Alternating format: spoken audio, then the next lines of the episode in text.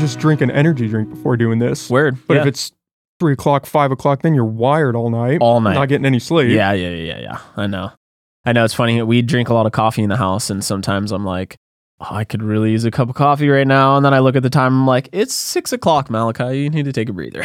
I keep telling myself I'm going to get a little coffee maker in here, but then it's just going to be sideways. Always. We're going to be doing coffee. I'm going to be editing it like midnight, drinking cups of coffee. Podcasting forever.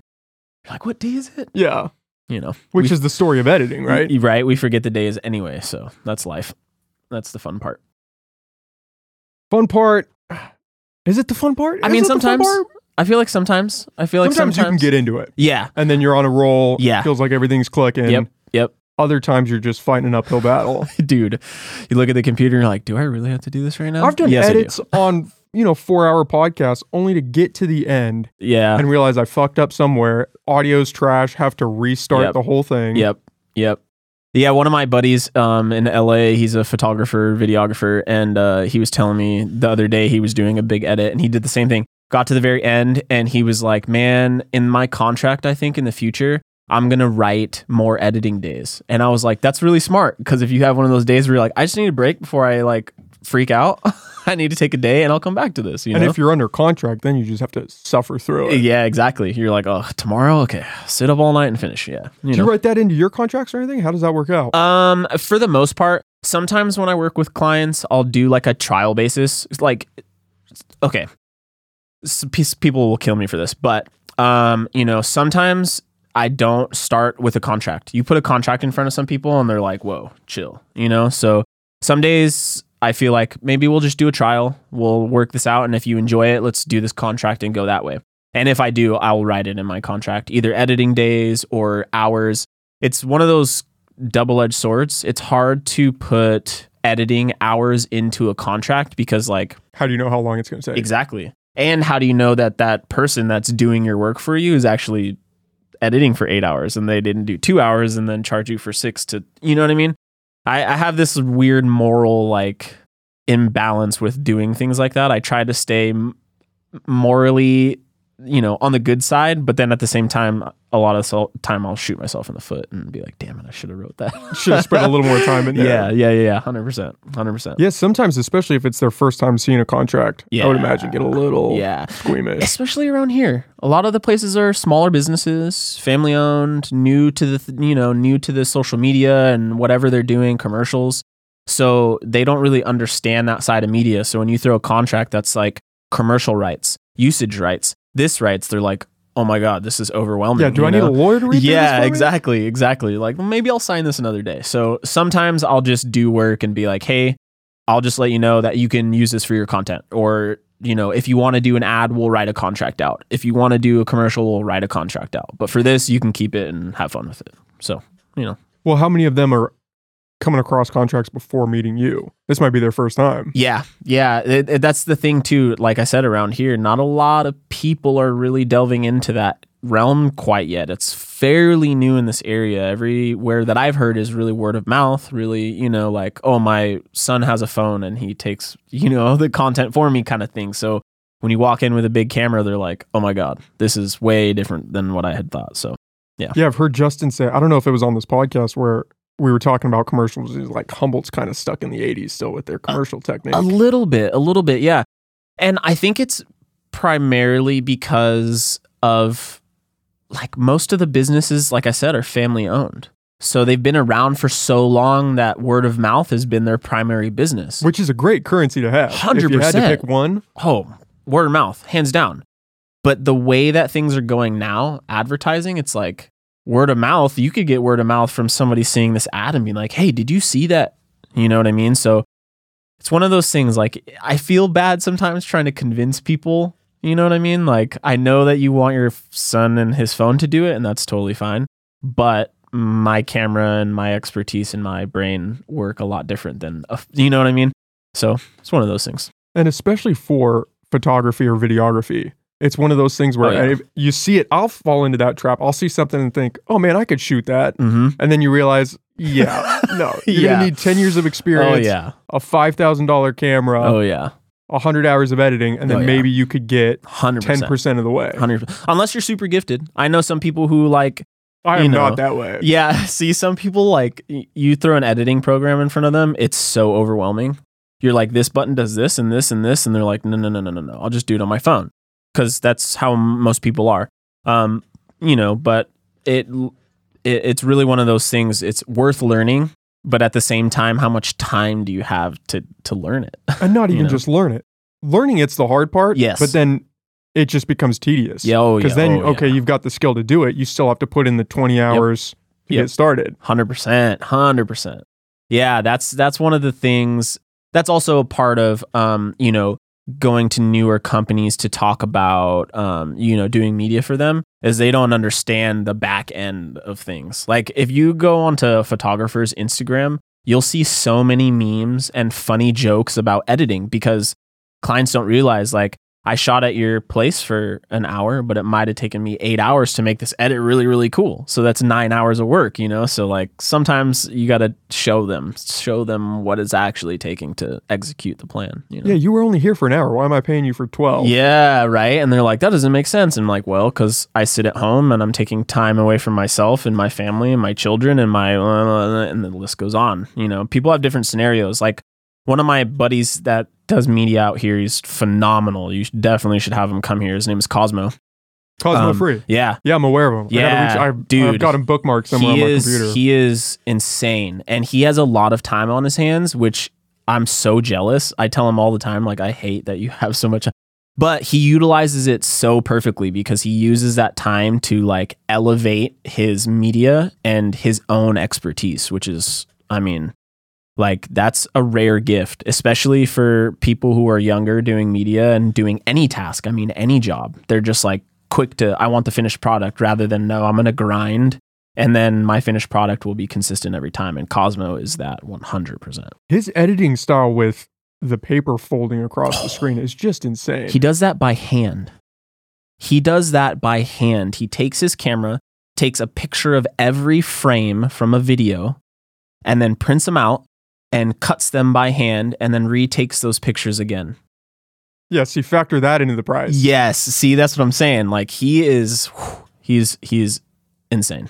He's He does a lot of music video work, right? Yeah, yeah, he does a lot of music videos. Um, I just helped him, not really helped him. I gave him some lights and came and took some BTS for him for for a day.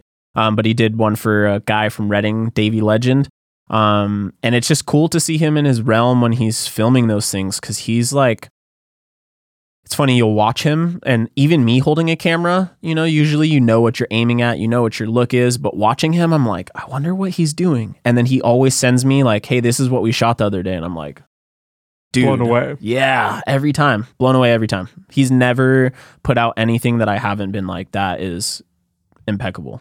He's he's amazing for I sure. think about how long it took him to get there. oh God. It's a lot of shitty videos before you get to that oh, level. Oh yeah. I was asking him about that and he said, Man, I have hours of GoPro videos and old videos that I'll never put out. And I was like, you know what? You you might. It's like vintage feel, you know. People might want to see where you started. it's cool in that way because you could have the trajectory of this is where I started, yeah. this is where I am. A lot of people don't have that. You just have the this is the final product. Yeah. Yeah. People think, oh yeah, I could do that. Yeah. Give me CapCut. I'll, I'll be fine. That's so funny that you say that. I I tell people all the time, like I edit with DaVinci Resolve, and I'm fairly new. Like I'm no guru. That's a very very intricate program. Um, but like I I'm not a gatekeeper. All of my clients, I tell them everything that I do, how to do it all the time, and people are like, "Why do you do that?" And I tell them, "Well, one, I, I used to be a coach, so it's in my nature to just like teach somebody something." Um, but I tell them CapCut is like the number one app to use on desktop because it works on a desktop too. You can edit on a desktop um, or on your phone. It is the easiest user friendly thing to execute like high quality work. Like if you're a random business and you can't pay for a videographer or photographer, do it on your phone on CapCut. Like that's what I tell them all the time. They're like, "Why are you telling me this? I'm supposed to pay you tomorrow." And I'm like, "Hey, what happens if you can't pay me next month? Use CapCut." You know, it's it's benefiting. So yeah, CapCut, dude, such a great app. I haven't looked into it. I only Oh thought it was a phone app. Oh no, no, you could use it on desktop. Yep, it's it's game changer. I'm gonna have to look into that. Oh my god, do it. It makes everything easy. It like you can auto captions. So your podcasts, you could just put them on there, auto captions, cut out the dead space. I use for reels. I got this Get Captions app Mhm. that does AI generated, Oh, yeah. supposedly AI generated Yeah, yeah, yeah, yeah. captions and Mhm. Mhm. add effects to them and stuff. That's kind of been nice. Yeah, But I use Premiere pretty much for everything and just man. cut it in house. I used to I used to do Premiere as well. There's a lot of little. It's so funny. Right when I switched over to DaVinci Resolve, I learned so many things about Adobe Premiere, and I was like, "Damn it! Why did I switch? yeah, what did I do that for?" Um, yeah, Adobe Premiere is a great one too. Why'd you switch to DaVinci for the color correction? Yeah, color grading. That's what everybody says. Yeah, you know, um, I I really I've been Adobe for forever, for forever. I mean, everyone has. There was really nothing else. Um, but um, I had been using like Sony Vegas. I did when I first first started trying to do anything. Sony Vegas was my my jam. Um, but I went over to DaVinci Resolve because of how much the free program offered. I couldn't even imagine what the studio offered, which is like three hundred dollars. So I bought that, and I, dude, it's like a wormhole, like a rabbit hole. You sit there, and you're like, oh wait, this does this. Let me YouTube tutorials. Oh my god, this is it's never ending. So it's kind of fulfilling in, in a weird way to just always be learning. So that's why I started with DaVinci, but I Oh, never I never broke into the actual editing side. I would Mm. just switch camera angles and put it out. Yeah. And then everyone was saying, "Oh, you got to go to Premiere. You got to check it out. Yeah, it's gonna yeah, be yeah. better." So then I switched to that platform, and then I had uh, Juice on, Mhm. and he got me hooked on iZotope. So now I've been using that Yep. in Adobe. Yeah. There's levels. Oh, It's just, but it's pay to play. Hundred percent. That's the hard part. Hundred percent. That was one of the biggest pieces of advice I ever learned. So when I first got into photography, I didn't even have a camera. My roommate, who I won't even say his name because bad blood and whatever, whatever, whatever. Um, but my roommate at the time was a photographer, and this was when I first moved to LA. And um, he started paying me to edit his photos, and I was like, okay, cool. Like I'll do Some that. cash on the sh- side? yeah, Yeah. like for sure.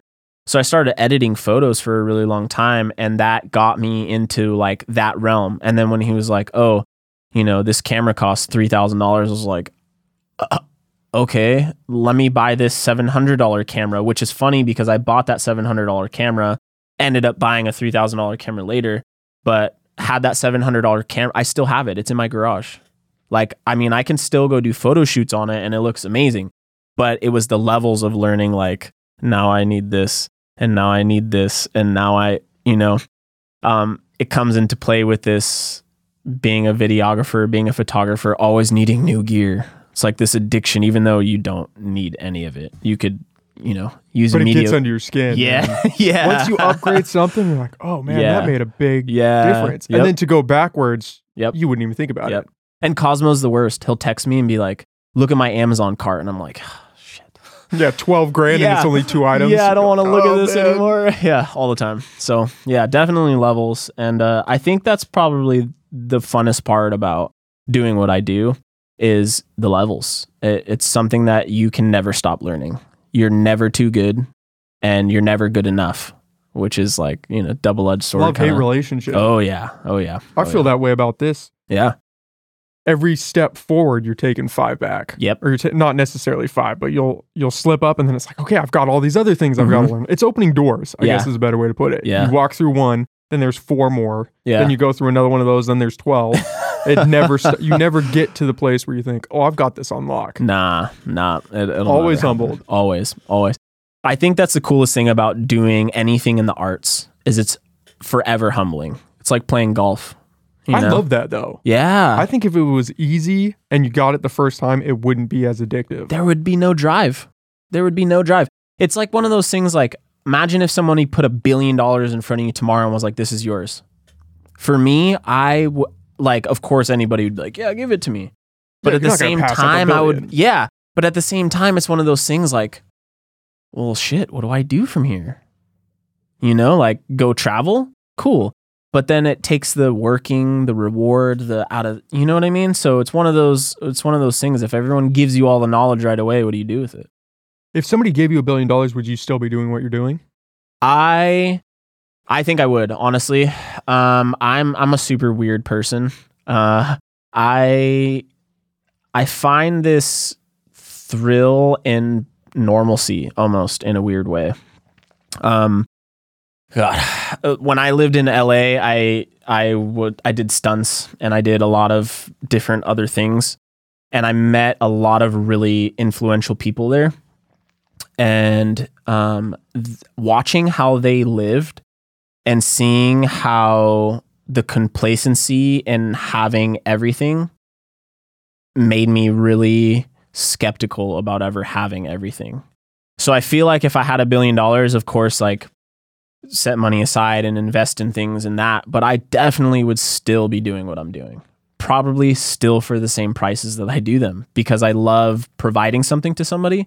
And I think that's the biggest part about me is I've always been like a giver and someone who likes to provide something of value to other people. So like, you know, providing value to businesses, I know like monetary gain and blah blah blah blah blah.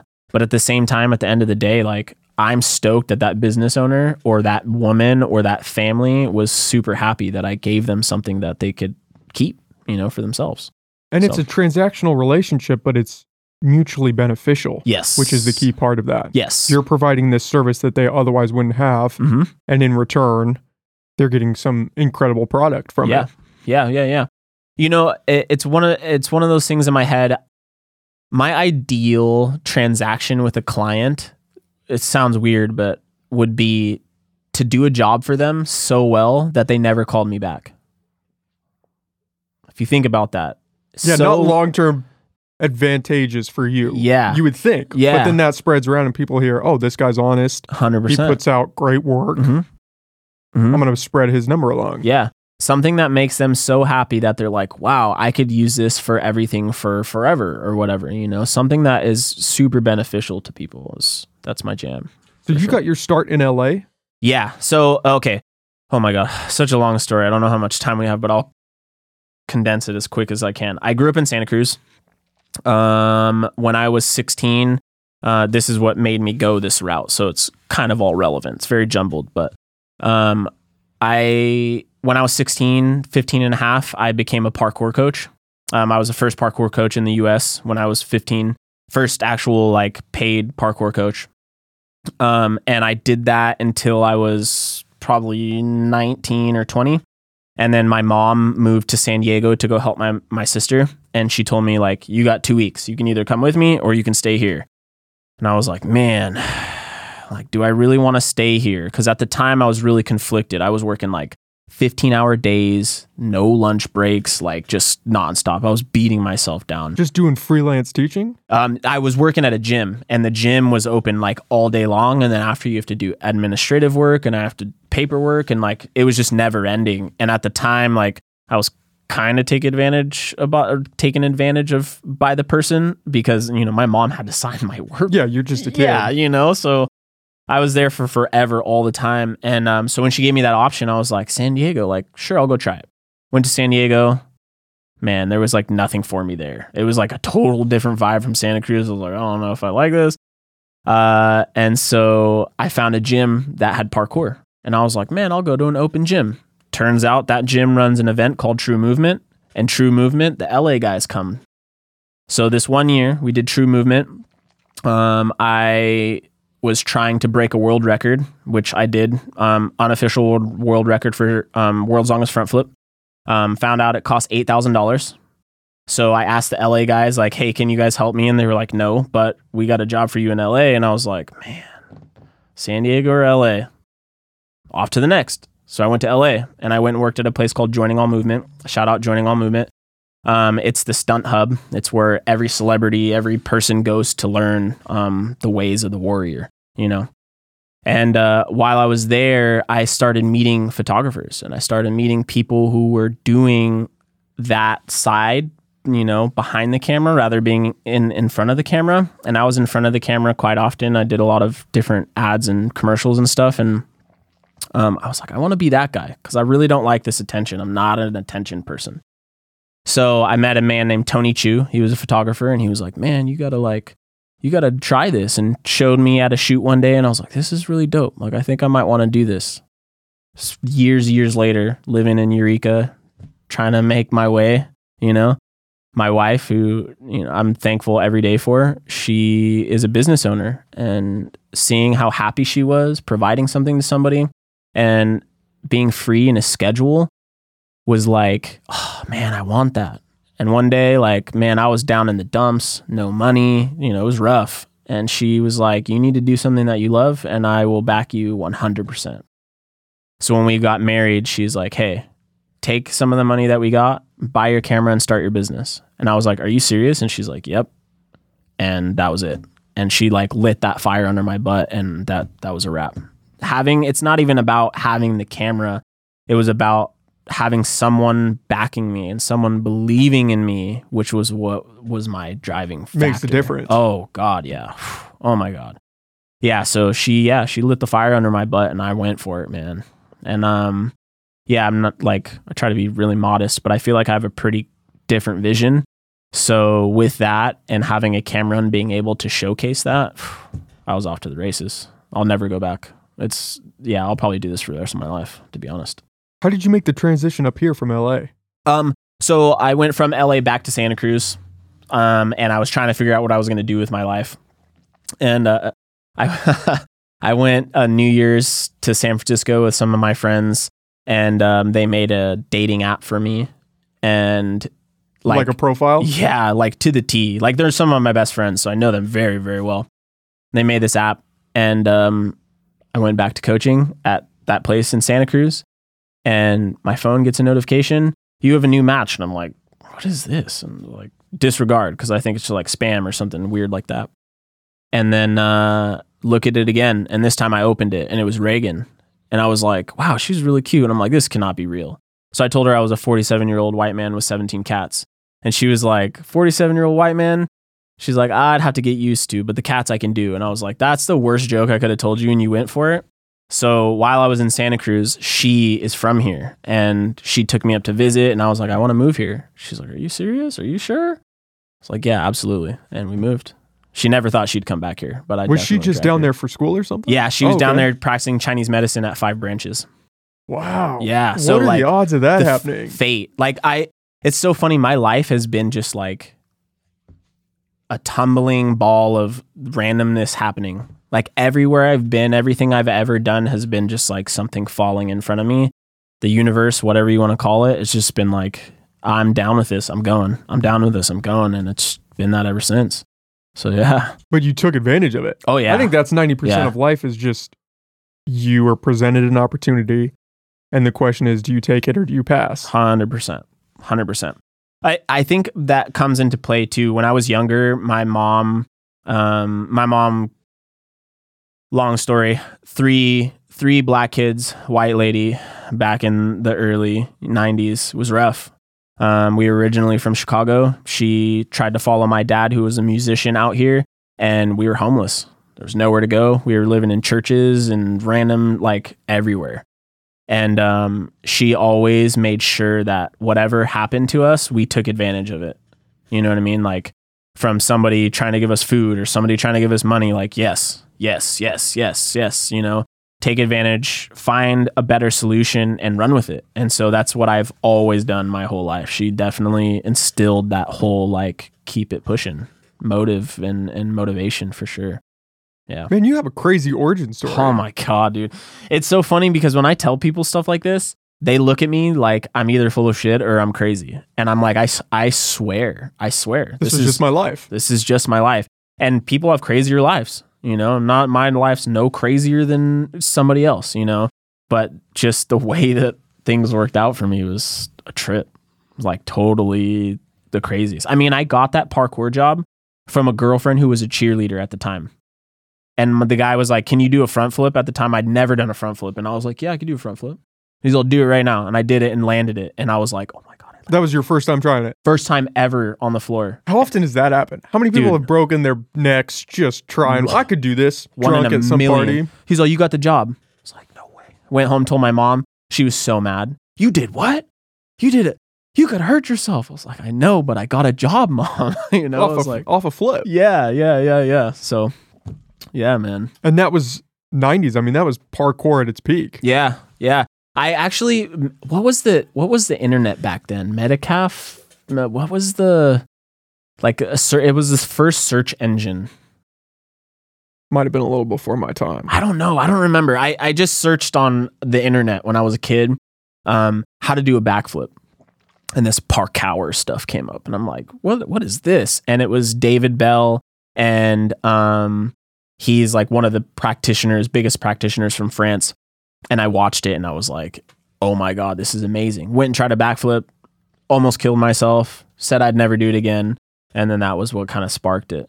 Some of the people who watch this or listen to this podcast whenever it comes out, um, some of my best friends will laugh because I used to sit on the football field and be like, hey, if you did a flip like this, I had no idea what I was talking about, but if you did a flip like this, it might work. And they'd be like, you do it. And I was always like, no, I don't want to do it. And then I ended up doing it for mm, 16 years of my life. So, yeah. Yeah, that's. I can remember being in elementary school and parkour was huge, but our version was just climbing on top of buildings. Yeah. Like we weren't doing flips or anything. We were just climbing on top of schools and stuff and saying parkour. Yeah, all Cut the time. to that. What was it? Michael Scott screaming parkour and he's just jumping off Yeah, the walls in jumping the off- Yeah. Dude, you know how many people come up to me and they'll hear me say ever like you did parkour? They'll be like, "Oh, hardcore parkour," and I'm like, "Man, Different kind of parkour. Yeah, and like it's way different from that. You know, the funniest thing about it is, is like, um, I explained it to people from because the true meaning is from getting to point A to point B in the quickest and most efficient way possible.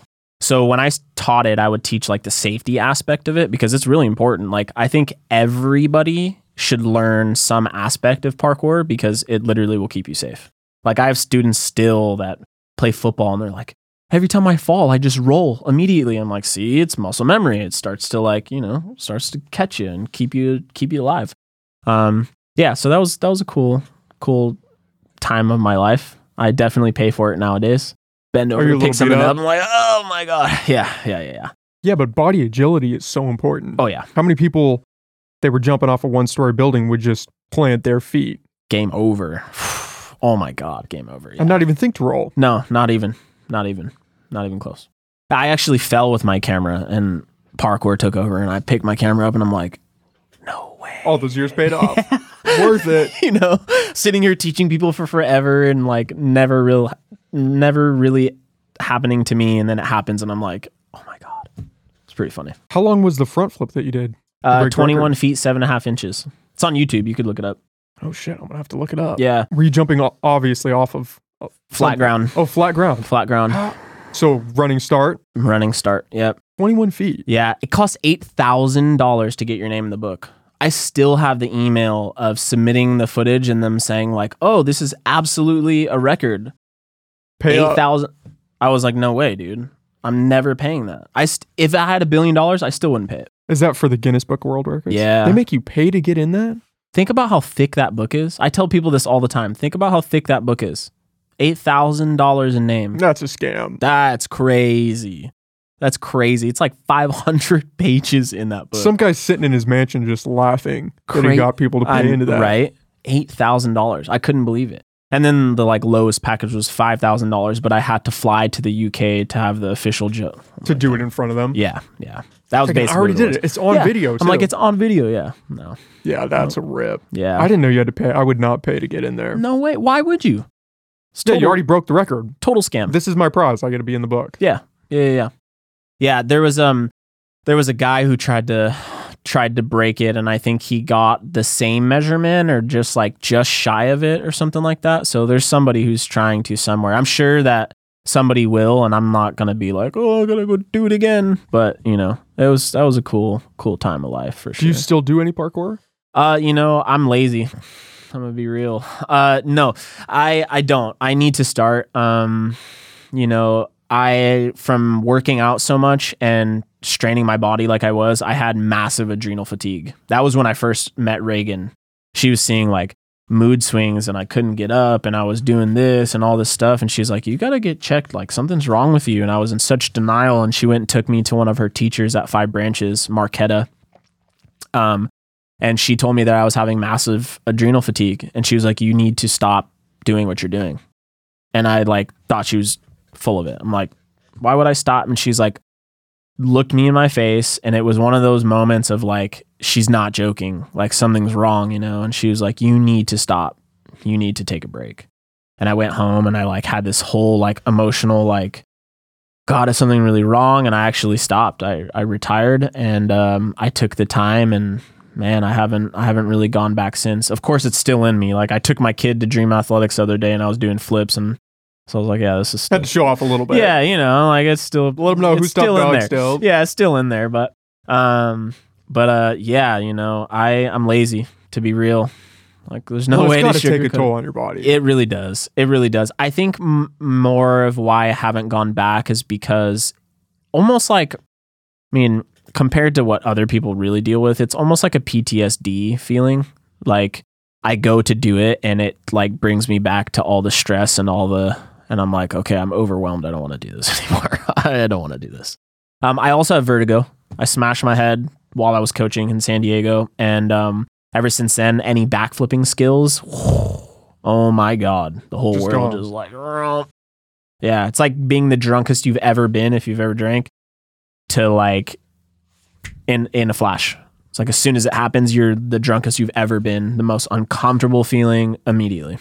Which is not ideal. Oh my God. Being in midair. No. That's not what you want No. to happen. my repercussions from that and not getting checked out professionally like I should have. I was such a hardhead.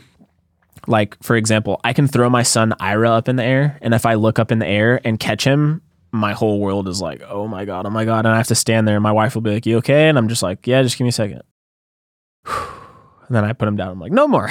We're done with that." Yeah. So Do you I- think you got a concussion from that? oh, oh yeah. Without a doubt. Oh, oh yeah. I had no idea what I was doing, where I was. I mean, like my mom had to take care of me for months. I had no idea what was going on. It was terrible. It was so bad. Uh, the only thing I remember was like I was teaching double front flips into a foam pit to my students, and I just trying to trying to be funny. Went too far. There's a trampoline on the bottom, and I bounced off the trampoline and hit the wall. And when I hit the wall, that's what happened. And from being under six feet of foam, there's no oxygen. So I was in there for 12 minutes with no oxygen in my brain. They pulled me out. The only thing I remember was opening my eyes, my boss sitting just as far as you are. And he's like, Hey, man, you hit your head. And I'm like, Who are you? And he starts laughing and he walks out of the door because he's a really funny guy. He starts laughing and walks out of the door. And I'm sitting there like, What is going on? And I look down at my shirt and I recognized the shirt from passing by, but I didn't realize that I was working. But I just saw the logo and thought, oh, I recognize this logo, not that it's on your body. And then he comes back in and he's like, wait, are you serious? And I'm like, what are you talking about? And that was the moment where I realized, like, oh, something's really wrong. Looking at a picture of my niece, I had no idea who she was. When I got home, I started crying. My mom's like, that's you. And I'm like, I would have never guessed. Those are the shake it off days. Oh my God. I wish. I'm fine. No, dude, it was crazy. Yeah, yeah, yeah. Yeah, the first time that I really realized I had vertigo, I came here to visit and I did a flip. I actually have the video I can show you. Um I did a flip at the the boardwalk over in Old Town. And it was the first time I'd gone upside down and had no idea where I was. This flip was like one that I was known for. And I went upside down and like, whoa. Smashed the ground. I was like, dude, I don't know what just happened. And Reagan's like, Are you okay? And I'm like, I don't know what just happened. She's like, Are you hurting? I don't know what just happened. And it was like, that was my moment. That's a wake like, up call. Yeah. It's like you're not invincible anymore, dude. You know? It was it was very humbling. It was very well, it's very hard when it's something that you like that that you're known for or that you've been doing for so long and then suddenly that skill's just gone. evaporated. Gone. Yeah. But you got to eat a lot of shit to be good at parkour. Oh my god, man! I couldn't even tell you how many stuff. uh, especially doing it with no training. That was the worst part. Was when I started, there was there was no nobody was teaching. Yeah, you're your own test subject. Yeah, I was going outside just hurting myself all the time. I think I could do this trick. yeah, all the time. Like, how do you go this way? Yeah, no. Yeah, the pivot to photography is probably a good call. Oh yeah, yeah, yeah. Being in that realm and like learning all of that stuff and being there for so long, and then seeing somebody behind a camera still getting to experience it, I was like, that. I want to do guy's that. smart. yeah, He's you're the got to figure it out. He gets to watch, and there's no skin in the game. None, none, none. I wouldn't. I would not go back. I prefer photography, videography, not just because like safety and whatever, but I feel like it's more fulfilling. Like I was coaching and it was cool, you know, teaching people new things and stuff. But for me, getting the craziness out of my head into something that somebody else can like see is way more fulfilling to me, in my opinion. Well, in the adrenal fatigue aspect, I wouldn't have even guessed that comes into play. Oh, But the stakes are always high if you're going to eat shit, right? always. Yeah, that I had never even heard of it until I wouldn't then. have connected the dots on that. No way. Nope.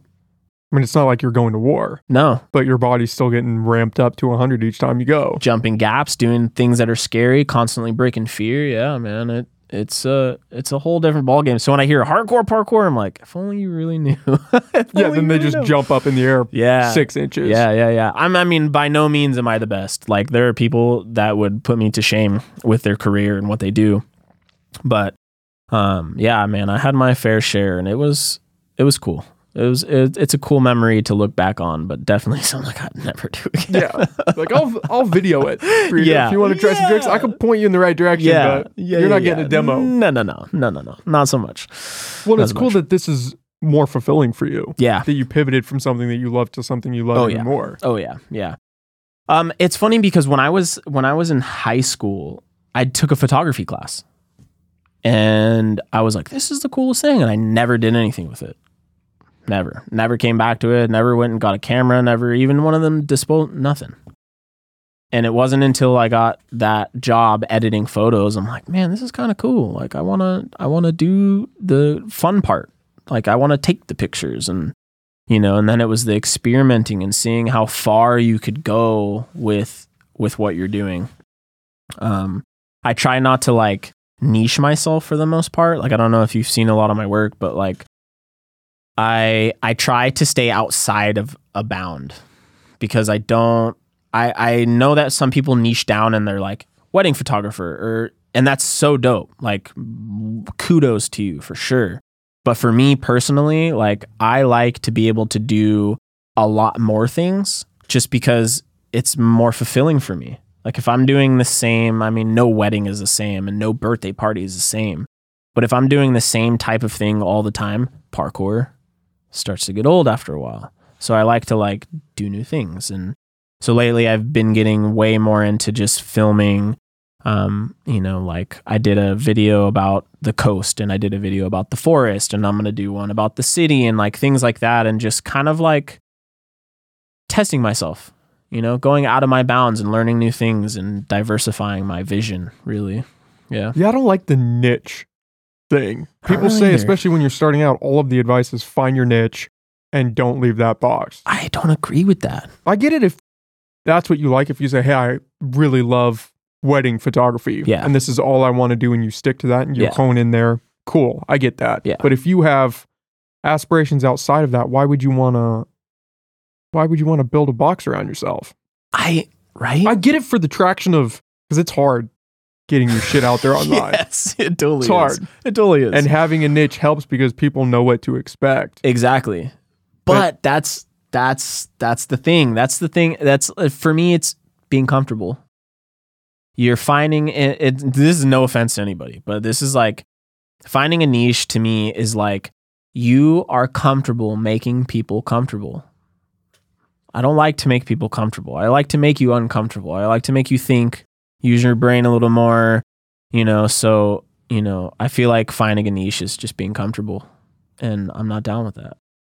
More power to you. If you could do it, man, I know some wedding photographers and videographers that are amazing at what they do I would never take it from them. But for me personally, I definitely like to stay outside of a niche and kind of do more things.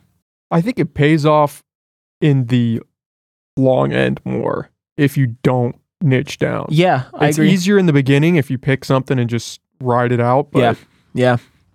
Yeah. then what? Then you're doing the same thing. Maybe you get really good at it. Yes. But if you don't love it and you want to try these other things and then you get this audience capture where Yeah. you're only making stuff you know is going to work online, then what's the then point? you're back to a job that you don't like. Yeah, it- thank you, thank you. A, a, a photographer, forgot who it was.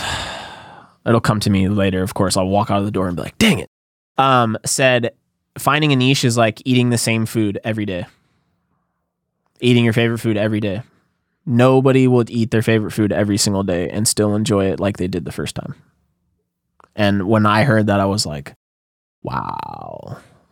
That speaks true. I could not eat ice cream every day and love it the same as the first time I had it. Did You get sick of it. yeah, you got to come back. You got to you know mix it up and then come back to it. You know what I mean? Well, definitely- you strike me as a guy that likes to be a little uncomfortable and Oh, yeah. push yourself. Oh yeah, And to be just focused on this one thing in one way would be a little challenging. it'd be really hard for me. I feel like, um, my wife would laugh, you know, because I try hard to focus on one thing, like a stupid off-topic example, like taking the medications that she tells me I should take all the time that I don't take, like that type of stuff. I try so hard to do that, and I can't, and I don't know why. And I think it's because my brain is like. all Let's over go. The place. Yeah, all the time. What's the next challenge? What's the next thing? What's the newest thing? What can I do better? What can I always trying to evolve? Which is, you know, double edged sword. It's kind of a downfall. You know, it is it is a little bit of a downfall because you you know, if you don't stick to one thing and and uh, you know, really feel comfortable in that when you come back to it, sometimes it's a little eh, makes you feel like, damn, I should have stuck to this just a little bit more.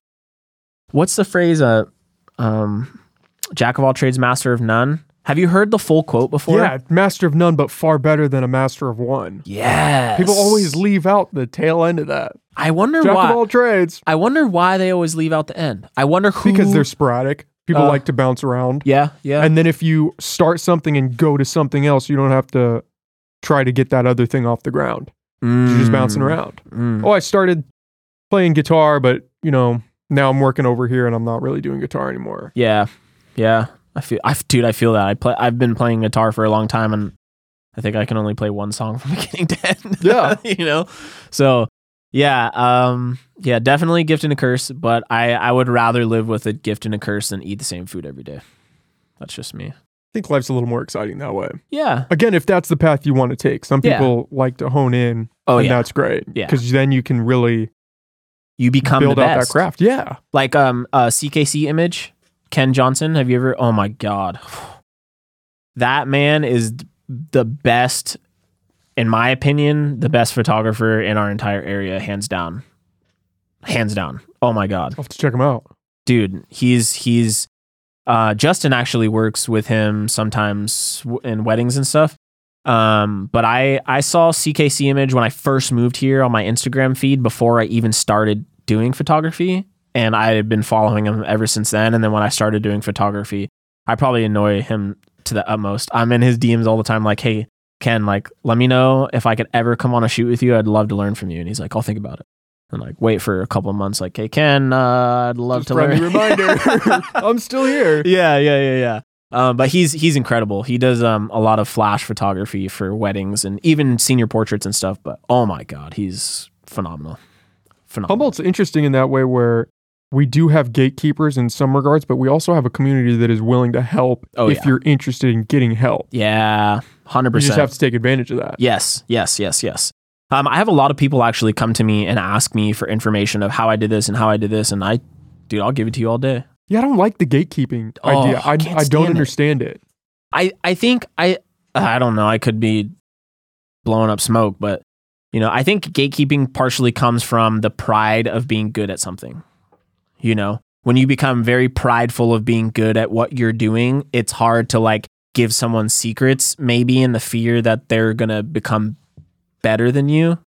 Um, in parkour, what I learned and something that I take with me everywhere, um, it's something that I told my students all the time. There is nobody better than you everyone learns differently. There's nobody nobody is better than anybody at anything. It's just some people take more time to be good at one particular thing or this particular thing. So even now when I'm doing what I'm doing like you know um Ken aside he's definitely hands down the best. I I I'll I'll say that all day every day. But um I don't I in my opinion, I don't think anybody's better than anybody else in in retrospect. Like I really think that everyone has their own way of doing something. Um, there's creators like uh, Shop by F's is her um, Instagram tag. Her name is Aoife. Um, she does really really good business uh, videography and photography for locals here. Um, Cosmo does cre- incredible videos and for business. He does stuff from like Dream Ar- Arcata and stuff like that. Um, Justin weddings. He does you know, um, um, like uh, documentary type stuff and things like that. He's really good at that too. Um, so everyone has their own thing, but I will never keep secrets. I can't. I can't. It's just it's in my coaching nature to like just tell you Spread how the to do it. information. Yeah, yeah, yeah, yeah, yeah. Yeah, I feel like yeah, I feel like gatekeeping is is from that pride. I feel like it's almost not ego in like a malicious way, but I feel like it's a little bit of an ego thing. Like I don't want you to be better than me. because then you're going to take work from me. Yeah, It's that famine mentality of there's only so much of this pie that if I cut you in, then it's less pie for yeah, me. you're going to take away some of my pie. Hundred percent, hundred. And I'm the total opposite. I mean, I I'll tag people in my own posts to customers or to clients that are like, "Hey, do you do this?" Psh, Cosmo, Aoife, like all the time. I tag people all the time, and they're like, "Why do you do that? It's taking business from you." And I'm like, "It's community. Without community, we don't have media. If you think about it, you know." There's nobody to watch your media, media if we don't build a community around it. Well, in the internet age, the pie's gone.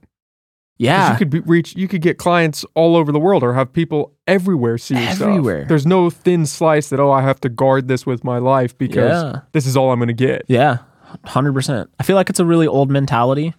Maybe. It's strong in some people, though. Ooh, Sucker has a strong grip. I've yo yeah. I've met a, quite a few people. You ask questions and they're like immediately defensive. And for me, I will. I won't. I won't test you. I'll be like, okay, my bad. I, I didn't know. Whatever. In the back of my head, I'm like, is it really that big of a deal? Yeah, I can YouTube this. yeah, you know, I could go home and find out. But I wanted to ask from you. In my in my opinion, when somebody asks me something on how to do something, I'm so excited. I'm excited because you came to me. Of all people, you came to me. Hell yeah, I'll teach you. Hell yeah, I'll tell you everything because you came to me. That shows that either I'm doing something that is benefiting you that you like, or that you trust me enough to give you that information. You know what I mean? So that's that's my opinion for that. I think the worst form of that is when you know you have this idea of don't tell people your dreams because they're just going to shit on them. And you have those people where you'll Mm. say, "Oh yeah, I want to do this." And they might not even be in the field or do anything relevant to it, but they'll say, "Oh, don't you don't want to do that. Yeah. Don't do that. Go do this other thing." Hundred percent, hundred percent. Shitting on people's dreams. Yeah, I. That's like near and dear to my heart. When I was in high school, I was short and very slow. Never in a million years did anybody think that I would be a professional athlete at any at any point. I had so many people at the time when I posted about my world record be like, "You're full of shit. That's not true." Like blah blah blah. Or people be like, "I always knew that you could do it," even though they were the ones who always told me that I couldn't do it. You know, I always had people shitting on my dreams, and that's what gave me the drive to keep doing it, to get better, to get faster, to get stronger, to get, you know. And so it's interesting being here because no one, no one does that to me here. No one's like, "Oh, you're trash" or nothing like that. It's all community. It's like people are like, "Your work's great." I'm like, "So is yours." Let me share it on my story every single day because that's how you give work to people. That's how you. That's how you do it. You know what I mean? And you've built up enough catalog where people can't say, "Oh, your shit sucks," Yeah. because all you have to do is say, "Hey, have you seen my Instagram? Yeah. Look, this Yeah. is my catalog." Yeah. And it's funny too, because I just started doing video work. You know, primarily all I did was photos before. I mean, I had like a, a Canon T2i. I don't know if you know what that is, but it's like 1080p is like the best resolution. It has no stabilizers. Everything's really, really shaky. So that's what I used to use. And so I never did video. It was always photos.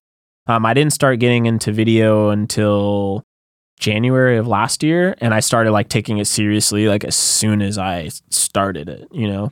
um but primarily like photography like my website has a lot of different photography that i don't post on my instagram or that's not there um you know so it's it's one of those things like i have i have a hard drive with like a terabyte maybe 1.5 terabytes of photos that i've never posted that are edited that are just sitting there and i tell my wife all the time i need to make prints i need to like do something with this work because I could sit and post it all day, but what is it really going to do? It's not like, you know, it's it's just to show and I'm not like a show off per se, you know what I mean? So I just like to keep it. I might might make some prints or something.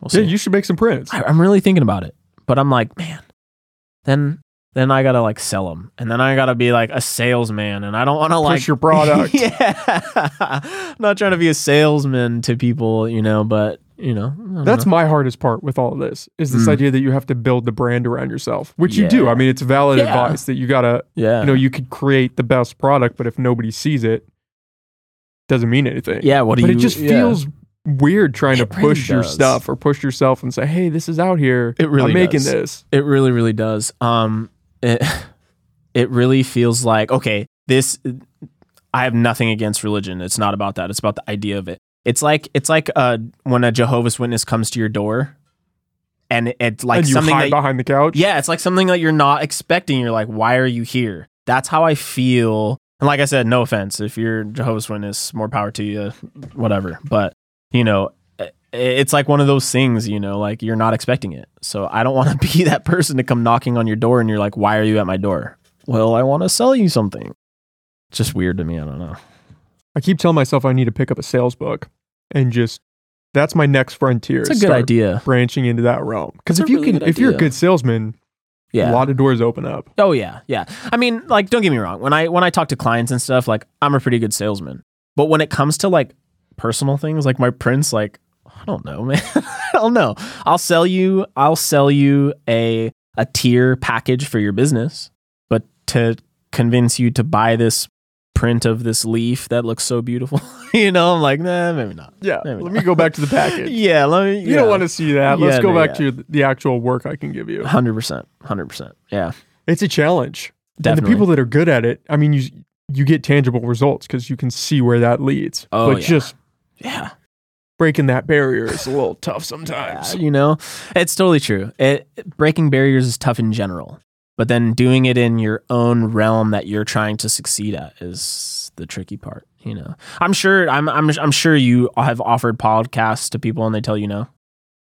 Like invite a guest on. Yeah, Oh yeah. yeah, Oh, that are like not comfortable and they're like no Oh, way. And you're like, oh well, my bad. Like I didn't. You know, it's one of those things. Like same for me. Like I'll offer a client like, hey, I could do this for you, and they're like, no, thank you. I'm like, oh, okay. Well, good luck. Yeah, you have to get used to rejection. Yeah. If you're gonna put anything out into the world, yeah. rejection is gonna be ninety percent of it. Hundred percent.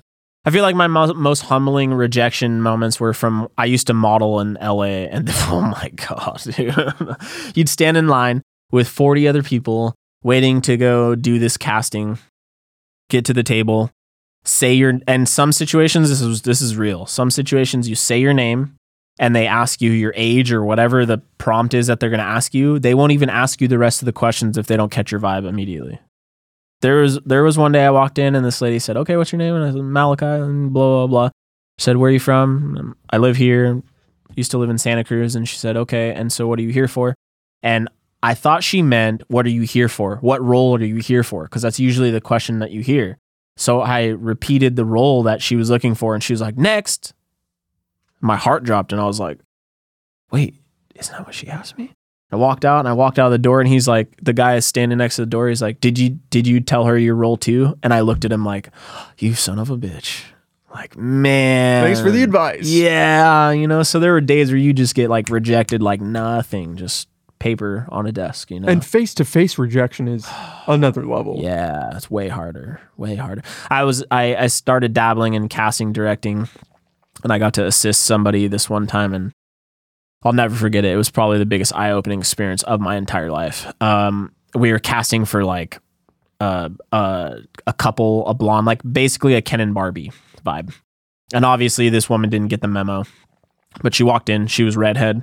Um, she was heavier set, and she came in and as soon as she walked through the threshold of the door, everybody next to me just started whispering and I, I was out of the loop and I'm looking over like, oh, I wonder what they're talking about. And as soon as she stepped on the blue tape line, the lady was like, What are you doing here? You're 200 pounds over what we're asking.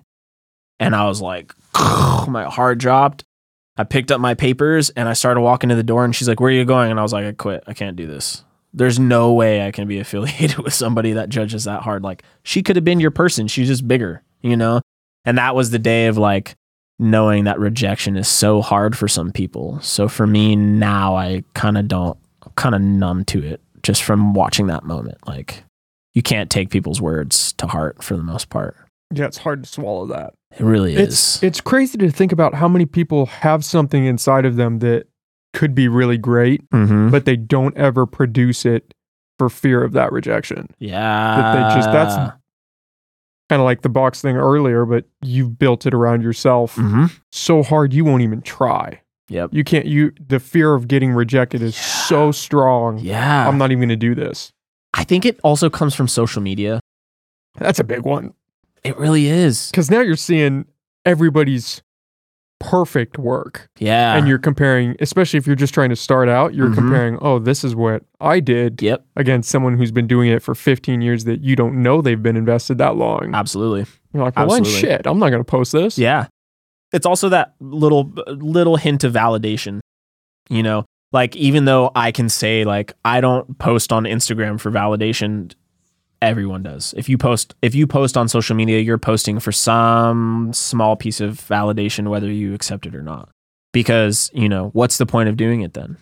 Other than branching out your business or whatever, but there's other means to do that. You can Google, you know, you could newspaper, you could do this, but that little little spark of validation i think is what keeps people you know trying to be approved and to be taken into something and you know feel valid really Do you feel that way when you're posting your work? That there's that tinge of validation in there too? man my wife my wife will be like oftentimes she'll just tell me just post it because i'll sit at home and i will like my profile is really sporadic everyone's like you should post one to three times a day blah blah blah blah Post at these times. Yeah, yeah, yeah, yeah. Like very, very specifics. And sometimes like I, f- I follow that for certain things, but I also struggle with posting specific things sometimes because I don't want people to think that I'm seeking a validation for something. You know, I have this weird like give and take of I don't feel like posting anything because I don't want to feel like I'm needy or like I'm needing someone's validation. I'm posting because I want somebody to see something beautiful today. You know what I mean? Like my last post was trees that I took at Sequoia. Like beautiful photos, beautiful photos. But I only posted them because I really just wanted to see, I wanted people to see them. I wanted people to see how cool they looked, but not for them to be like, oh, you're so amazing. Nothing like that. You know? yeah, what I not mean? get the praise on the back. Yeah, I don't need none of the praise. None of it. None of it. People always tell me, like, how come you only have 800 followers? I'm like, dude, it really doesn't matter. Have you ever sat in a room with 800 people? It's a lot of people. Man, like half of the people who have 1,000 followers, 2,000 followers that complain, oh, I want to be. Have you really actually even talked to all those people? I could tell you right now, probably 60% of the people that follow me, I actually speak to. Like I actually engage with like on the regular because they're people that I know. They're people that ask me questions or in my DMs asking how to do this and do stuff like that. A lot of them are just people that are like, you know, random that I've never met before or whatever. But um, I feel like it's really important to connect with those people because they're giving you something. They're giving you time that's non refundable, right? They're giving you their emotion, whether they connect with your work or not. So why not give them something back? You know, you got to give them some type of thank you, some type of anything. So, That's been challenging on my end, working through that. Because yeah. that's, again, back to the advice you get, especially starting out, is you need to cultivate the audience and you need to Mhm. engage with them and you should want to engage with them. yeah.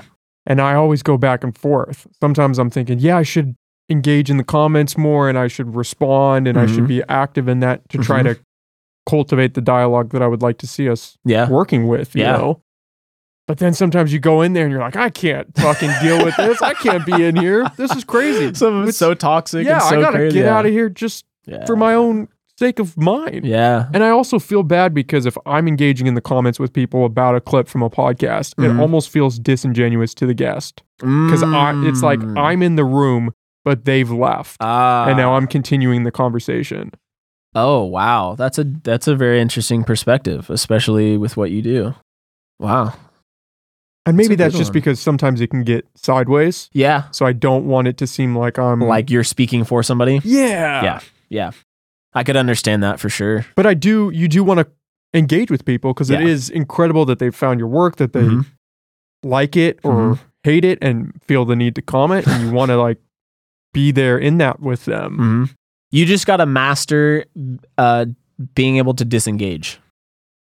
I, I'm a pro at disengaging. Yeah, I was gonna too say- too much at disengaging. I was gonna say that's that's probably the the biggest uh, thing that I tell anybody that has social media um, that has to like do anything is like being able to stay true to yourself, but also stop a conversation or know when to stop a conversation. somebody really good at that. Uh, one of my friends, Tex, uh, Tex Kelly. I don't know if you, you probably know. yeah, I'm familiar with him. Yeah. Um, when we hang out, sometimes like, oh my god, it's crazy. His phone just like notifications on the top. And I asked him one day, I was like, dude, how do you like, how do you do that? And he's all, sometimes I don't even know. Sometimes it's just hard, but I always just say what I feel. And when he said that, I just thought about it like, you know, that's so true because some people won't do that. Some people will put a guard up or they'll sugarcoat things for other people. I've never been one to sugarcoat. I can't. It's it's hard for me because I would rather you tell me to my face how you're feeling or the truth that you're feeling than like beat around the bush and then find out later, you know, kind of thing. So like, you know, he's really good at that. He'll get comments about like like his weight or whatever post he just made that's like inspirational and like just people being super toxic or just trolls in general and he- how he replies every time is like you're genius you're genius i don't know how you just like roasted that guy in the nicest kindest way but he stopped replying to you like you did a great job you know so he's definitely somebody to learn that from but um yeah i mean having that community and engaging with them is difficult it is it is very difficult I still have a lot of DMs. That, oh God, it just reminded me I have to reply to. You. Yeah, I've been sitting in there for the past month. yeah, yeah. I just thought of one just in particular. Like, oh man, um, yeah. That's I think that's one of the also the biggest flaws about social media is you know I have people. I have a main profile that I like post funny random crap on, and then I have like my photography profile. And on my main profile, I have a lot of old friends from like high school and college and like things like that on there um, that I chat with pretty often. But none of them are not none of them. A lot of them don't even know that I own a photography business, which is funny because like I'll get a random follower one day and look at my phone and I'm like, oh, whoa. Like that's XYZ from back, back when. And they'll message me and be like, I had no idea you were doing this. I'm like, oh, well, I post about it all the time. But in that moment of I post about it all the time, you don't look at your phone all the time. You could have just missed my post, you know? So some people take that stuff to heart. Like, you're not following me. Which is crazy. I'm like, bro, no. Like one of my homies, Reef, he's an artist out here. You should also get him on your podcast. He's great. Um, he he doesn't follow me, and we're friends. We talk on the regular, and I'm I always give him a hard time, like jokingly, because I, I don't care.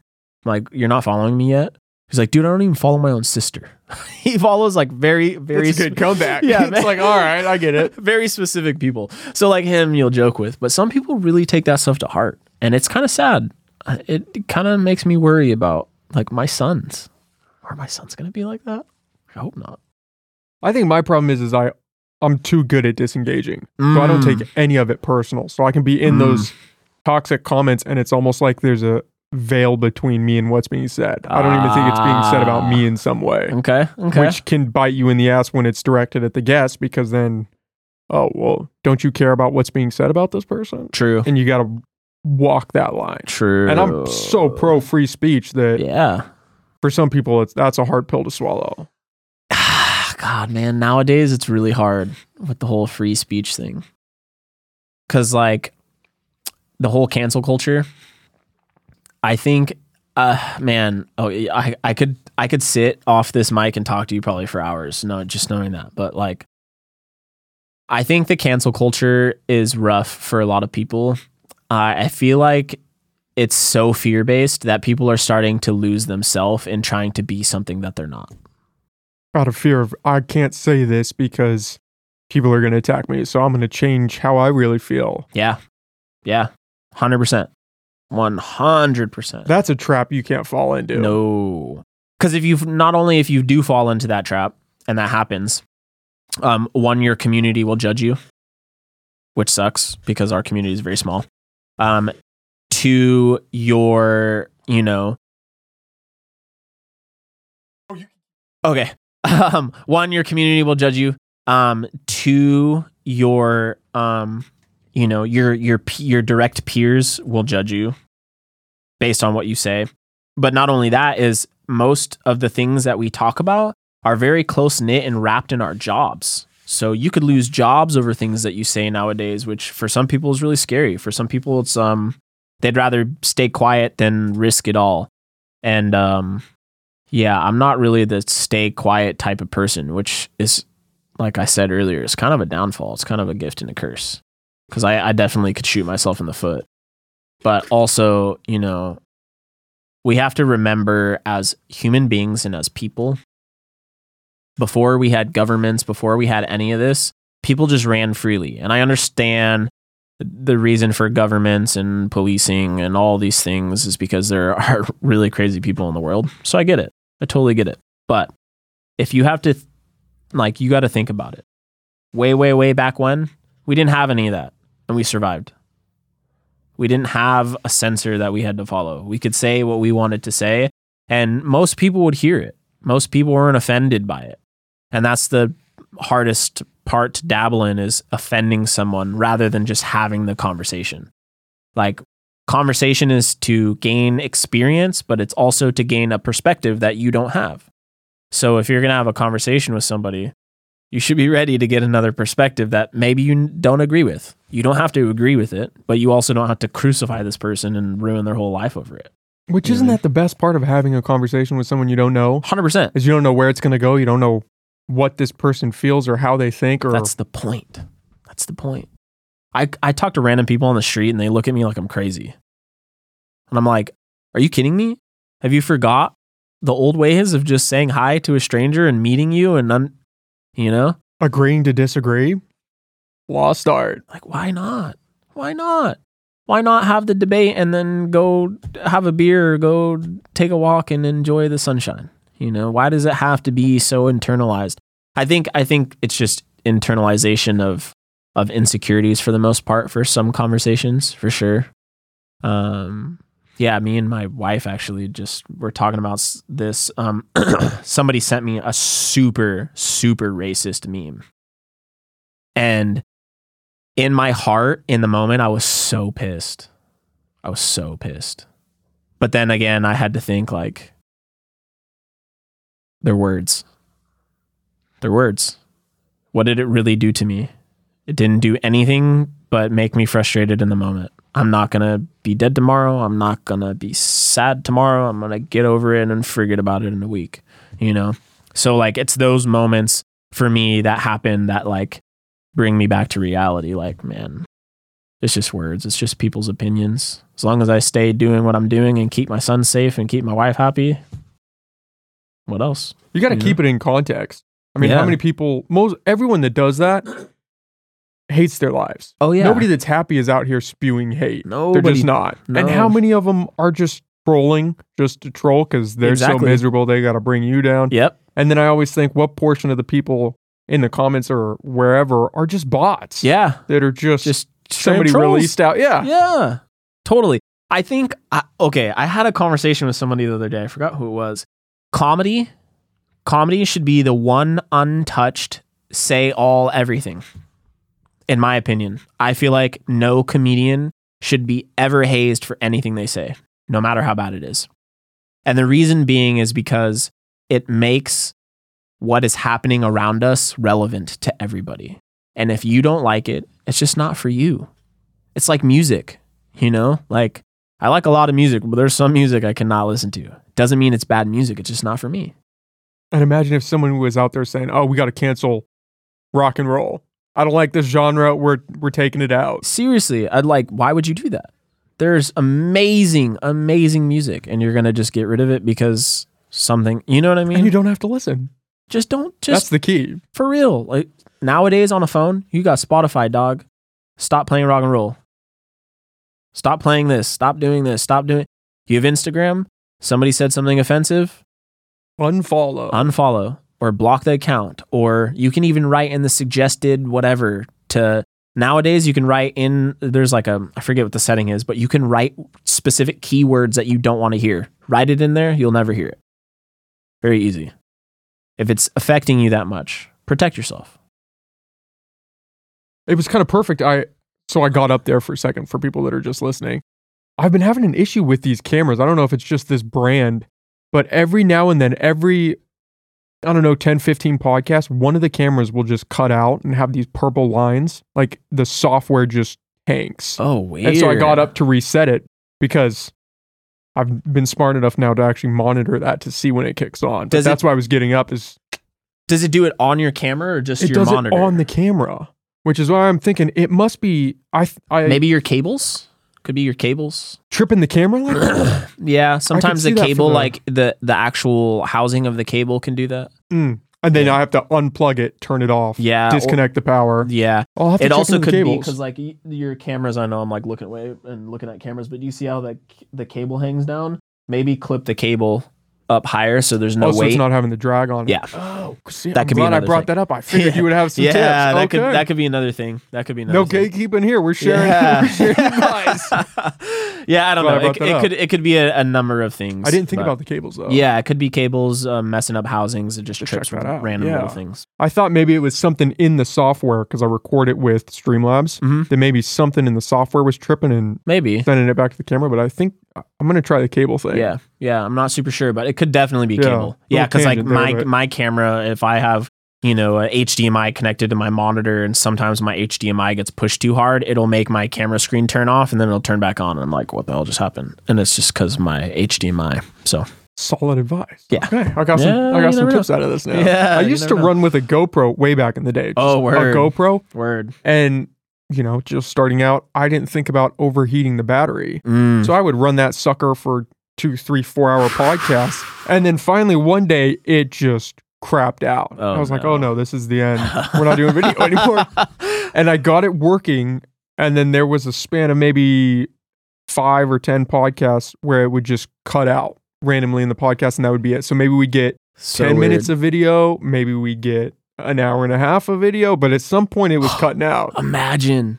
I mean, you had to live through it. I was gonna yeah. say, sit there and like go back to record, I- and it's like an hour audio file, ten minute video. I'd throw up a little screen element for like the YouTube video and it'd Mm. say, sorry guys, we're having growing pains because the camera cut out again. I don't know what to That's do. amazing. And That's then later I realized, oh yeah, I I screwed up the battery yeah, by yeah. just letting that sucker. I had it plugged in, so the battery was still getting hot, but it was running off external power.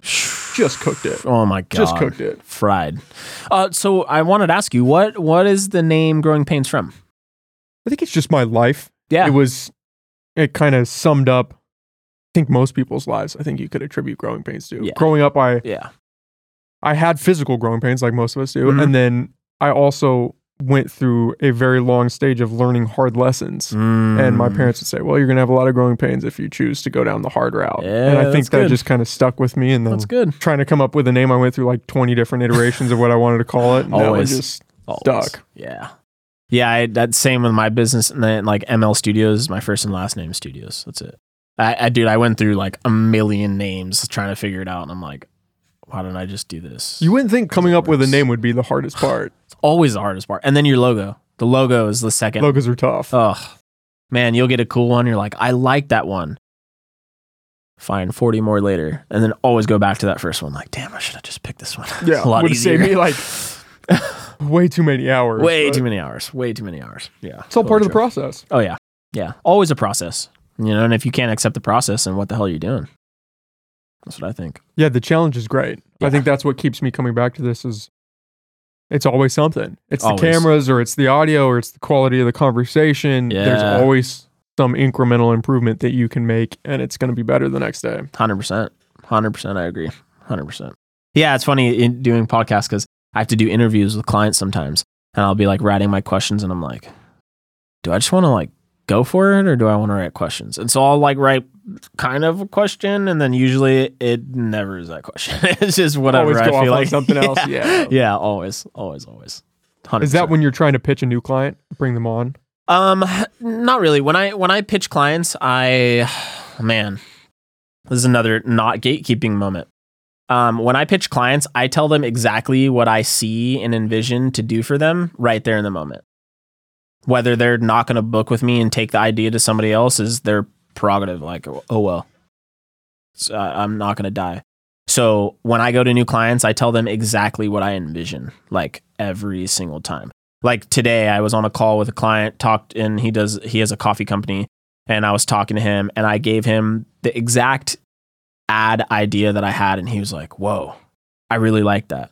Okay, well, when we're, you know, ready to do it, we'll, we'll go for it. Who knows? He could not go for it and go take that idea to somebody else and they use it. And hey, as long as you can do it better, then I'm stoked because then I can see like, hey, I Worked out. I inspired you right. to do, yeah, I inspired you to do something and it helped your business. More power to you. Like, you know, what am I going to do? Scream at you because you did something cool? No, I can't, you know? So, um, usually when I write questions, it's for like, um, interviews of like clients or testimonials or things like that. Um, cause like testimonial questions can get really boring sometimes, you know? Like, why do you like this business? And they're like, I like this business because it's cheap. And you're like, okay. Yeah, I don't know if that's gonna make the final cut. I was looking for a little bit more than that, but uh, so most of the time I'll just spitball it. I'll look at the question, what do you like about the business? And then ask them like a totally relative but off question. So yeah, that's usually how I do it. Do you ever have to battle your kind of vision for what it could be with who you're pitching it to? Because you have the experience, right? So you can Yeah. kind of feel out what's going to work and what's going to not. But Yeah. if somebody's got their own idea and wants to kind of craft your vision into it, 50 50. 50 50. Sometimes, sometimes they're like, you have all creative freedom. Go for it. And I'm like, sick because I have great ideas. I tell them the ideas, they like them, we go for it. Sometimes they're like, this is exactly what I want. And I, whenever they tell me this is exactly what I want, I say, okay, this is exactly what I want in return to get this plan going. So if they want something exactly, then I need a plan, I need a schedule, I need this, I need this. I, you know what I mean? If it's my own creative thing, I can set the schedule. I can tell them what I need. I can tell them how we're going to get this executed and XYZ. But if you tell me something, I have to then ask you all of the questions so we can make sure that we do exactly what you need to be done. So, yeah. That's one of the nice things about doing this is there's no give and take. Yeah. It is what it is. Yeah. If it sucks, it's Oh, going well. out sucking. Yeah. I can't control that. It's Sorry. going out second. Yeah. and if we're in a bad true. moment in the conversation, we can try to pivot, but there's no. I have to think about okay, what is your vision for this podcast? How is Mhm. this going to work out in your Mhm. mind? yeah, It is what it is. We're shooting Yeah. from the hip. yeah, you just talk. That's the thing, man. People just can't talk anymore. Conversation well, how often do you get? I was talking about this on a podcast the other day. How often do you get a moment like this where you're sitting with someone, no phones, you're just I'm listening to you, you're listening to me, yeah. no distractions. Not often. Not often ever, really, honestly. I mean, unless you like me and my wife talk like this sometimes. But even then, phone goes off or the kids running around or the TV's on or this is, you know, it's very rare that you actually sit down and have a full on conversation.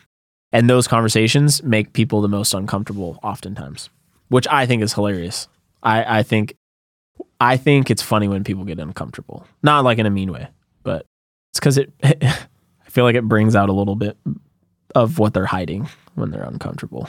When it's authentic, Yeah. which I think is what we're all chasing. hundred percent. It's hard to it's hard to sit and do this and lie to each other for two hours. Yeah, there's no way. It's happened. I've had a get. I've. It's happened. Oh, that's no. a rabbit hole to go down for another day. But yeah, it's it's happened. But oh man, I couldn't even imagine. Like, yeah, I I think I think people need to have more conversations. Just in general. I mean, in life, like if you're listening to this and you have a spouse, go talk. Get off your damn phones and go talk. or listen to the podcast with them. About that? Yeah, that's a good one too. That's a Subtle great plug one. for the podcast. Yeah, just a little bit. Um, yeah, I mean, honestly, like I think people need to talk more in general. I think people need to talk to random bystanders when they're walking down the street. Who knows? There's a guy in Santa Cruz. His name is the Pink Man. I don't know if he's alive still, but for the longest time, people thought he was crazy. Thought he was absolutely nuts. He wore all pink. You could probably Google it. He was like famous for a very, very long time. Um, he wore all pink and he had an umbrella and he would walk like I swear to God an inch every five minutes, like all day long. So you'd go downtown and he'd be way down at the end of the street, and then at nighttime he'd be on the way other end of the street, and that's how you always saw the pink guy. He'd paint his cheeks all pink, he'd glitter on his face. That was the pink guy. That's how I was. I always knew him. One day, my mom was working at Trader Joe's. She worked at Trader Joe's, still does. She, 20 plus years. Um, she was working at Trader Joe's and the pink guy came in, except he was in his normal clothes with his kid. And she was like, You look really familiar. And he like looked around and he was like, Yeah, I'm the pink guy. And she was like, Oh my God. And he's all, Yeah, did you think I was crazy too? And she's like, I'm not gonna lie, I thought you were crazy. ends up he was like a NASA engineer or like some something like that and he was doing that as a social experiment for his whole life. And I was like, "What?" And you knew that and learned that from just talking with him. And ever since that day, I'm like, man, I gotta like talk to people because you never know someone's story. You never know why they're doing what they're doing. Like, how do you know without asking and actually having the conversation without a hidden agenda? That's the biggest key. That guy might have just been on drugs. Yeah, maybe No, just You maybe would just never little bit. know if you never Yeah. talk to him. No, you'd never know. There's a guy that's leaned into his niche. Yeah, right. I'm the pink guy. I'm the pink guy. Man, that guy was a trip. He was a trip. What an interesting story. Yeah, man. Yeah, I actually I met a homeless man um when I lived in LA. the last week that I lived in LA. Um his name was Will. I'll never forget him. Uh he was really really struggling and I parked on the side of the road and I had a bunch of clothes in the back of my car. And he looked the same height, same build as me, and so I just grabbed a bunch of clothes and I walked up to him and I was like, "Hey Will, do you want any of this stuff?" And he just like was like terrified and didn't talk to me, didn't say anything. And so I left and I was like, man, maybe I shouldn't have done that.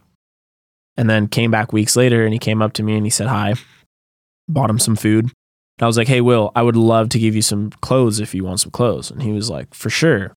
And he, I never told him my backstory. He never knew that I was homeless. So I understand how it is. So that's why I wanted to help him. Brought him to my trunk, opened my trunk, gave him a bunch of clothes. And it turns out that he has, he had a lot of money and he was very well off. But his wife, who he got divorced with, screwed him and took all his money.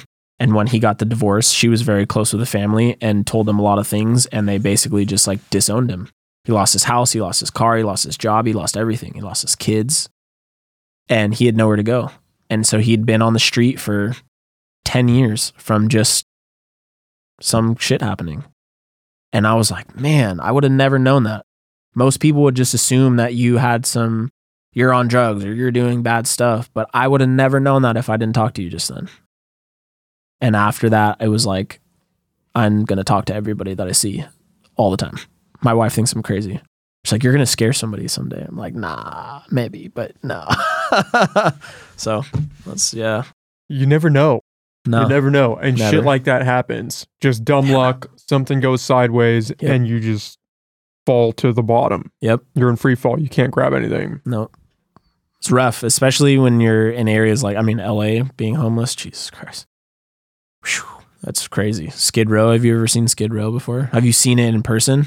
Yeah, I was down in LA sometime over COVID and It's hard. it's, It's hard to look the- at. just in general down there, even off Skid Oh, yeah. Row. Oh, I mean, yeah. you've got it's it's just crazy. Yeah. So like I always think um you know, what are those people's stories? It's funny. The reason why I brought that up was because one of the things that I want to do I think here with my photography is I want to start doing and you better not steal my idea whoever hears this. No, I'm just kidding. Go for it. Hopefully you do better. Um I want to start taking pictures of people who are struggling um write their story out and get donations for them for clothes and sleeping bags and food and things like that. Um, and sell their art, and all of the proceeds go to them, but sell their art like either, you know, Los Bagels or whatever business that will take them. Um, and start giving back, especially to the people who really need it the most. And I think that's what I really, really end goal want to be doing with my with my work for sure. I think that's a great idea. Yeah. Have I you really heard of. Soft White Underbelly? Wow, that sounds really familiar, but I don't. YouTube say- page? I can't say. Oh wait, wait, wait, wait. They sit people in a. It's like monochrome, right? Black and white. Yeah. I th- I, I think I've seen that. he's done homeless people, he's done people in Appalachia that are I've seen it. kind of inbred. So cool. Incredibly powerful stuff. so cool. And that I think that's what he does is he takes a portion of the proceeds, it might be all of it, and gives it back to them yeah, and just covers his cost. yeah, yeah. I really. That's that's really what I want to do. Because, like I said, I've been there, and it's it's not a place that I would wish on anybody. Um, I went in my childhood, middle of my life, later in my life, you know, and um, I definitely, I definitely want to do something powerful with what I do, and I think that's what I'm going to go for, for sure. That's a good idea. Yeah, I hope so. Hope it works out. Yeah, I feel like I'll put like some type of GoFundMe link or something like that. And Well, it'd be an incredibly powerful way to get those stories out there, yeah, yeah, which would just open up doors for other people. yeah, I think so. I think so because I think there's some very powerful stories and some really, you know, great advice from people that you would not think that advice would come from. That's the tricky thing about advice. Mm-hmm. Is great advice can come from anywhere, anywhere. but it's rare. mm-hmm. And bad advice is like herpes. And everybody's passing that out. Everybody's got it. Everybody's got it. It's so and true. They can't wait to give it to you. Yeah, You're like, so no. true. oh, Yeah, it's so true. Yeah. Yeah, herpes. Dave Chappelle said something to some girl. She's like, "Can I smoke your vape?" And he's like, "Herpes is rampant." I'll never forget that. That made me laugh. So that was that was good. The trick is just time. Yeah. Which is, I mean, for you, how do you balance everything? Oh, you you've got your business. Reagan's got her business. You both have two kids, and you have to edit all of your work and post it, people and wonder, go out and actually shoot it. people wonder why prices are how they are. And still, I don't charge a bunch of money. And I'm always upfront and transparent with my clients. I always, usually, I make them give me their budget and I tell them I'll work within this budget because it's better for them instead of being like, oh, this is $40,000. Like, what the hell? You say something like that to somebody, they're gonna be like, yeah, maybe not. Um, so yeah, I'm always transparent, but to balance, honestly, like my my wife, she's the support like i mean I, I probably couldn't do without her to be to be real um uh, my son goes to daycare monday tuesday wednesday. So those are usually the days that i have more free to do client work and do stuff like that. Um, and with a new baby. He's very very glued to reagan right now because you know he's not on a bottle yet and stuff like that which that's a gift and a curse you know being able to do something but then watching your wife have to not be able to do st- it's you know it comes with parenting. It's really rough. Um but you know, without her support, I wouldn't be able to do it. I mean, you know, son comes home, like I got to go get him in a little bit, you know, and then I go home, hang out with him as much as I can, keep him happy, put him to sleep, rock the other baby as long as I possibly physically can. When the wife goes to sleep, I'll either edit or I won't. So it's, it's, it's, you know, it's a really tricky balance, to be honest. It's really tricky balance. Thursday, Friday, Saturday, Sunday, family that's all family. So I have three days of the week to do all the work that I do all the time. Yeah. Got to just hit the ground running. Yeah. Utilize that time. Keep your head down and keep moving. Yeah. Yeah. Yeah. I mean, granted, Reagan will be like, yeah, you can go and edit and do whatever, you know, not like she like owns me or some crazy, you know, she's very, very, very nice. So usually she'll be like, yeah, if you need some time to go edit, like I can watch the boys. And I'm like, oh, sick. Cause I have this to do and I'll go do it for a while. So yeah, she's a great support system. Um, if I was single, obviously you have all the time in the world to do it, you know. But um, I also don't like do work when my son is home because I never had a parent around or like my mom was always working while we were homeless and like trying to figure life out because she was trying to get us food and find us a place to stay and do stuff like that, you know. Um, but I also my dad was piece of shit, so he was never around. So when I had kids, I was like, I will make sure that I am always around for my children. So now that I have kids, like no editing. If my kid is awake, I'm with you. I'm not doing anything else. That's how I live by. I will always live by that for sure. For sure. For no amount of money. You couldn't pay me a million dollars to step away from my children. For sure. That's the stance to have. Yeah. And Yeah. you're doing it. Yeah. I mean, Oh, yeah. you've got the balance. Yeah. Sure, it's hectic. Oh, I can I can imagine. Oh god, yeah. Super super active. You're doing it. Yeah. Yeah. I, I'm been really proud of myself lately to be to be honest. And that doesn't happen often. You know, it's really hard to be proud of yourself as people in general, but for me specifically, uh, I've been really proud of myself with the balance that I've had and um, being a new dad and being able to like hold my head above water, you know, and support my wife. Don't get me wrong, like, you know, I fuck up often and we argue and like shit like that, but you know, I try my best for sure. And I think I'm doing a pretty good job. I hope. Yeah, cut to Reagan. Yeah, Yeah. he's doing all right. Yeah, yeah, yeah, right, right, right. Bring her back for a podcast. She's like, he's such an asshole. No, I'm just kidding. Yeah, I, I can't believe you're doing this podcast. yeah, with it. Didn't yeah, you see ours? It was trash. I know, yeah. right? Yeah, it's that's one of the interesting things about life is just you know you build these tethers that are important, but you gotta you have to be diligent with where you put your focus Yeah. and where you put your time. yeah, That's why I don't buy the idea that people say, "Oh, I don't have the time to do this," or "I can't do that because I, uh, you know, I just there's not enough hours in the day." hmm Like, well, you could you just you got to be strict with your time. Yeah, you got to prioritize, and I suck at prioritizing. Oh, you and me both. Scheduling out. Yeah. Blocks. Oh Jesus Christ. Scheduling. That word just makes me like, ah, I don't want to. um, yeah, you know, it's uh that's a that's a challenge. Yeah, if I were to give any advice to anybody starting a business, one, um, you work nonstop. There there are no days off. Even when you have a day off, you're thinking about your business, hands down. Nobody can disagree with that. Even when you're on vacation, you're thinking about your business. Um, but I think the biggest thing I would say is to really, really game plan before you start it. Really have an idea of what you want to get out of it. For sure. And be prepared to sacrifice for it. yeah. That's the thing. If you're just, I shouldn't generalize like this, but a lot of people I talk to who just work a nine to five and are Mhm. happy doing that, hmm it's it's weird watching the amount of free time that they have, and they don't really think they have that free time because Yeah. I do. uh, You know, I have laundry I have to do. I have to clean the house. I have to get groceries, and it's like, yeah, Yeah. everybody's got that. We agree, Yeah, hundred percent. but they clock out at five, and it's they're not really thinking about work, or maybe they're stressed out about their day, but they don't Mhm. have work that they could be doing At home. after that. Yeah. they're just done. You yeah. clock out and you're done. Yeah. Whereas if you have your own business, it's 24 7. 24/7, You're constantly 24/7. thinking about it Yeah. or constantly working on it. Yeah. There's no I clock out and it's just, And it's yeah, that's it. It's off my mind. Yeah, I think that's also nine to five. I think the hardest part about working a nine to five is leaving and not taking the work in your head with you. Cause you'll go home and you go home with that stress of what you were doing at work and it still feels like you're there. So maybe, you know, that attributes to it a little bit. Cause I know I've worked I've worked a lot of jobs. And I go home and I'm thinking about what happened at work instead of like how to mind, be here, do what I gotta do, you know, that type of deal. But yeah, there's no yeah, you clock out at five. You know. I go to sleep and I dream about my damn business. you know, I wake up in the morning and I ramble in my wife's ear about, oh, this idea and this idea. Yeah, she's like, yeah, this. Oh, yeah, yeah, okay, okay. You know, so yeah, I would I would definitely say prioritize for sure. That's just life. yeah. That's just life. yeah, Prioritize what do you value Mhm. and then act in accordance with that. hundred percent. Like a lot of people are working for things that they don't really value, but they think they do. And that's where a lot of that misery comes from. Yes, yes. Monetary things, fashion. Monetary, social things, trying to impress people that Yeah. they don't actually even like. Yep. People always tell me like, uh, dude, I, I wear the same clothes all the time.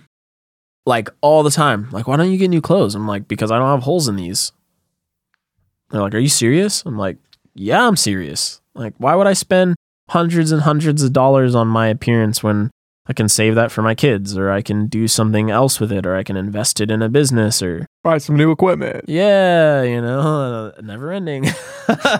Dude, you're preaching to the choir. I think if you go back through these podcasts, I might have four shirts that I alternate, and sometimes they're back to back on podcasts. Yeah, for real. Why? Why? Why? I got a washing machine. yeah.